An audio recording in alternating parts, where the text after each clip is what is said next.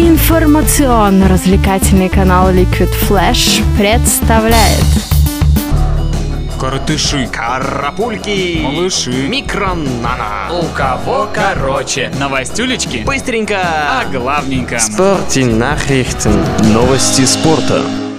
В минувшую субботу в матче чемпионата России по футболу между «Зенитом» и «Тереком», который проходил в северной столице, зажигали местные фанаты. Причем зажгли они в прямом смысле. Во втором тайме парни достали флаг Чеченской Республики и подожгли его. Виновных, конечно, задержали и будут судить. А президент Терека надеется, что следующий домашний матч «Зенит» проведет при пустых трибунах. А о том, с каким результатом закончилась игра, вы узнаете в выпуске теплых новостей. Зажигать любят не только в Питере, но и в Англии. Правда, здесь в переносном смысле. Самая крупная в стране и Европе организация по защите прав гомосексуалистов разослала профессиональным футбольным клубам Англии и Шотландии шнурки с цветами радужного флага, символа ЛГБТ-сообщества, и попросила футболистов сыграть в них матчи предстоящего футбольного уикенда чтобы таким образом выступить против гомофобии. Йоккало-пуккало! Ну что ж, вернемся с Радужных островов Британии в адекватный мир спорта. В украинском футболе назрела смена власти. Вчера в матче девятого тура чемпионата Украины харьковский металлист разгромил киевское «Динамо» со счетом 3-0 и укрепил свое лидерство в турнирной таблице. Что же касается «Динамо», то клуб занимает шестую строчку и отстает от лидера на 9 очков. Что-то странное происходит и с донецким шахтером. Действующие чемпионы не могут выиграть уже три тура подряд.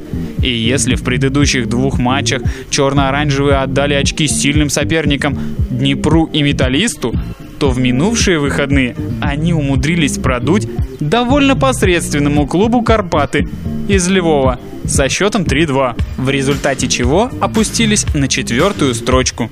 Кака с мячом. В Испании главной темой футбольного уикенда стал дебют Гаррета Бейла в мадридском Реале. Валеец ожидания болельщиков оправдал, забив в первом же матче. Однако победить Реал так и не сумел, сыграв с вернувшимся в элиту Вильяреалом в ничью 2-2. Теперь клубы делят третью и четвертую строчку, имея в активе по 10 очков. А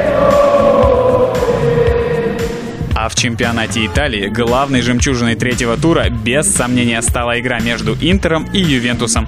Команды показали очень организованный и умный футбол. Интер, хоть и играл на своем поле, действовать предпочитал на контратаках. И это принесло свои плоды. В виде гола на 73-й минуте. Однако Ювентус отыгрался всего через пару минут. Так матч и закончился. 1-1. В континентальной хоккейной лиге в воскресенье прошло два матча. И оба они закончились довольно неожиданно. Югра, которая хорошо стартовала в сезоне, уступила автомобилисту на своей площадке со счетом 1-2.